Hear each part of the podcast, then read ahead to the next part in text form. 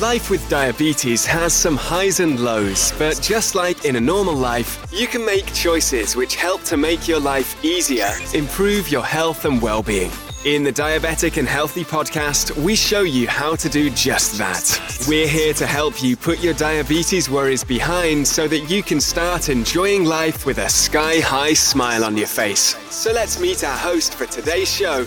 Here's Charlotte. Welcome back to the Diabetic and Healthy podcast.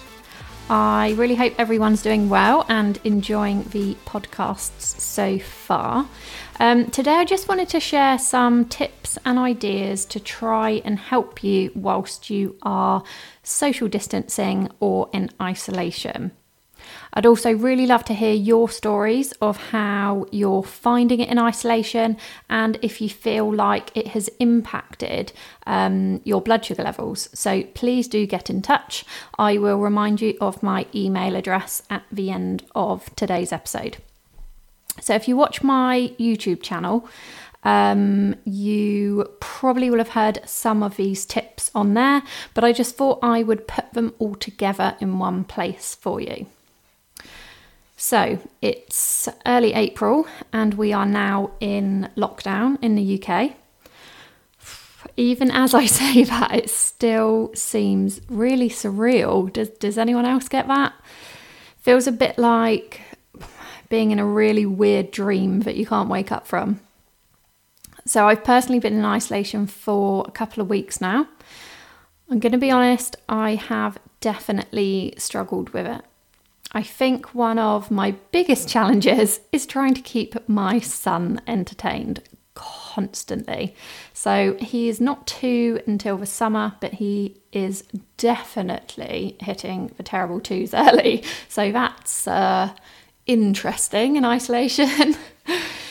but um, I knew the total change of routine combined with not being able to go to the gym, not being able to work as much um, not being able to get out and about would leave lead to um, an inevitable increase in stress levels, and with that comes an increase in blood sugar levels.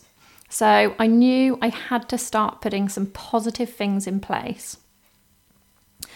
For one thing, more than ever, we as diabetics need to keep our blood sugar control as tight as we can right now. So, running your blood sugars high can compromise your immune system, and that's obviously the last thing we need when there's a potentially very nasty virus going around.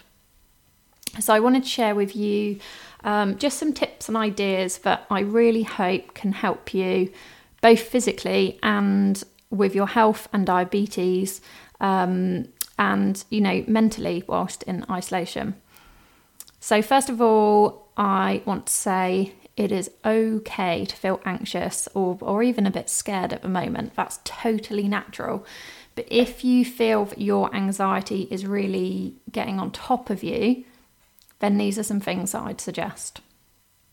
So, first of all, only listen to the facts. So, there is a lot of rubbish being shared around on social media at the moment, and well, it's just not helpful, is it? If keeping up to date with everything that's going on helps your anxiety, then just make sure you're getting your information from reliable sources. So, watch the news, for example, or look at official news websites. Just don't believe everything you read on social media. I've actually had a few friends uh, that have given themselves a little social media detox whilst all this is going on, as you know, constantly seeing people sharing stories and articles was just making it hard to know, you know, what to believe and what not to. And it certainly wasn't helping with stress or anxiety levels. So if you feel the same and you can feel yourself getting more anxious while scrolling through social media, then take a break from it. You are not going to miss anything crucial. All the official updates that you need will be on the news not Facebook. um, so, another thing you can try and do is take some time to relax every day. So, you may think you are relaxing as you're probably not going to be doing as much as you normally do, but I mean, actually have some proper you time. So, whether it's a nice long soak in the bath, or um, if you're into meditation, you could take some time to meditate, reading a book, um, or, or whatever else you'd normally do if, if you needed that bit of time out. At the moment, we are actually encouraged to get out of the house for some exercise once a day. So, as long as you follow the guidelines and respect social distancing, then it is safe to go outside, get some fresh air, and take a walk. Again, this is really important for not only your physical health but your mental health as well. It's also going to help with managing your diabetes as exercise helps regulate your blood sugar control. Um, the last tip I would give on anxiety is just to make sure you talk to someone so, whether it's a family member or a friend, just because you can't physically go and see someone right now doesn't mean you can't pick up the phone and talk to somebody. So, if you are struggling with anxiety, it really can help you to feel so much better if you just talk to someone about it. Okay, so now some more kind of practical tips to help you. So, this is one just to make sure you stay active. So set yourself a daily step goal.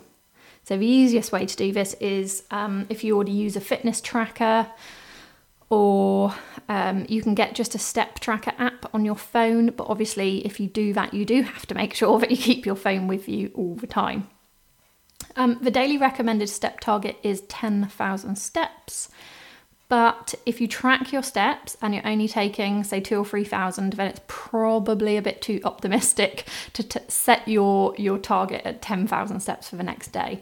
You want to keep it achievable for you. So just up your goal slightly, maybe by five hundred to thousand steps, and then once you're consistently hitting that new target, you can up it again. And this is just really going to encourage you to stay active. And again, by keeping yourself moving, you're going to help regulate those blood sugar levels. Uh, my next tip is a nutrition one. So, be a really good idea right now to plan out your meals for the week. So, this might be something that you already do. Um, if it isn't, then take this as an opportunity to get into a new habit of doing it. So, a really practical reason that you should be doing this at the moment um, is because we're only meant to be going out to a supermarket when it is absolutely essential. So you can't be popping out to the shops, you know, several times a week because you haven't been organised with your shopping list. If you plan out your meals for the week and then write your shopping list based on that, you can make sure you get everything in one trip. Uh, most importantly, though, it's uh, a way to not only ensure you're working out some good nutritionally balanced meals, but also by planning your meals, it can help you avoid picking. it can be really tempting when you're stuck at home to eat just out of boredom sometimes, but if you have your next meal already planned out, it can genuinely make a big difference. It's definitely much easier um, for us as diabetics to manage our blood sugars if we're eating set meals rather than just kind of grazing our way through the day.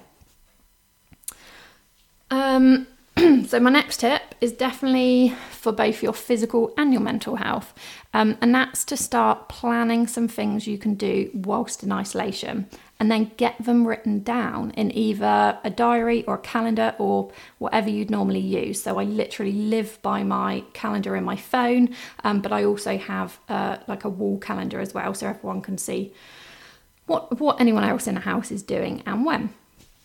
So. As I said, we're still allowed and actually encouraged to go out once a day for exercise. So, straight away, if that's one thing you can set a time for and put it in your diary every day. If you are missing the gym and have decided to try and do some home workouts, or maybe you're not even uh, normally a gym goer, but you are going to use this opportunity to get fit, then schedule in your home workout for a certain time each day, pop it in your diary. I suggested meal planning so you can work out which meals you're having and when, and add that to your diary. Like I said, a big challenge for me is to keep my toddler entertained. So I'm now planning different activities to do with him. And yep, you guessed it, I'm putting them in my diary. um, so the reason I say this can help both your physical and your mental health is that, for one thing, if you put something down in a diary or calendar or whatever, then you're making a commitment to yourself to do it. So it's a good way to encourage yourself to stay physically active. And I believe it also helps your mental health, as if you're anything like me and normally have a diary crammed full of activities and appointments, then it can be almost quite an uncomfortable feeling to look in there and just see nothing for the next few weeks. So, hopefully, this activity really can help your mind and your body. So, those are my main top tips for now. But as I find new ideas and ways that are helping me in isolation, I will, of course, share them with you. Now, I know for most of us, this really is a worrying time. And sometimes just the fact that something's totally out of our control in itself is quite frightening. However, I'm going to share with you what I've been telling myself and I hope that it may at least help a little bit. It might not. It might just prove I've had way too much thinking time on my hands, but but who knows. So we always complain about time going too fast and how days turn into weeks, weeks into months, and it literally feels like you blink and it's another new year. Well, it doesn't feel like that now. The days feel really long and the weeks are dragging. So, why are we still complaining? Has this not in some way given us that time that we've all been wanting? We complain that we're always so busy. We don't have enough time with our family, our partners, our children. We have that now. And yeah, this is far from an ideal situation, but instead of continuing to complain, why not try to see the positives in it? Are not already beginning to appreciate the little things? So there's a tree outside my lounge window and it's starting to blossom and it looks it, oh it looks beautiful. And if I was rushing around in my usual routine, would I have noticed it? Highly doubt it. My little boy has a little nap around mid afternoon, if I'm lucky. And for the first time since he was a tiny baby, I've had the opportunity to actually sit and watch him sleep and see all the cute little faces he pulls and how he twitches and he smiles when he's dreaming. Have you not made sure you tell all your friends and family how much you love them? And maybe wondered why it's, it's taken something like this for you to want them to know that?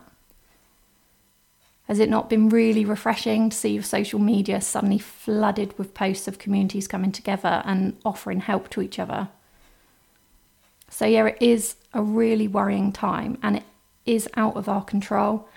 But what we can control is how we react to this and how we find the positives in a bad situation.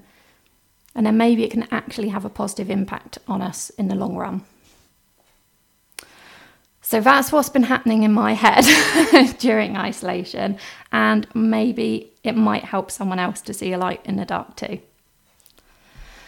So that pretty much wraps up this episode. But please do share your stories and let me know how you're doing in isolation. I would love to hear from you, and I love to hear your, your thoughts on the podcast and how you're finding them so far. So, my email address again is charlotte at diabeticandhealthy.com. I really hope you've enjoyed today's podcast. If you have, please do hit subscribe and leave a review. Until next time, stay safe and stay happy. This episode has ended, but your journey towards a healthy and happy life continues head on over to diabeticandhealthy.com and join the conversation with other diabetics and their families. All the information in this episode is not designed to replace the advice from the health professional team looking after you and your diabetes. Before making any significant lifestyle changes, do consult them with your doctor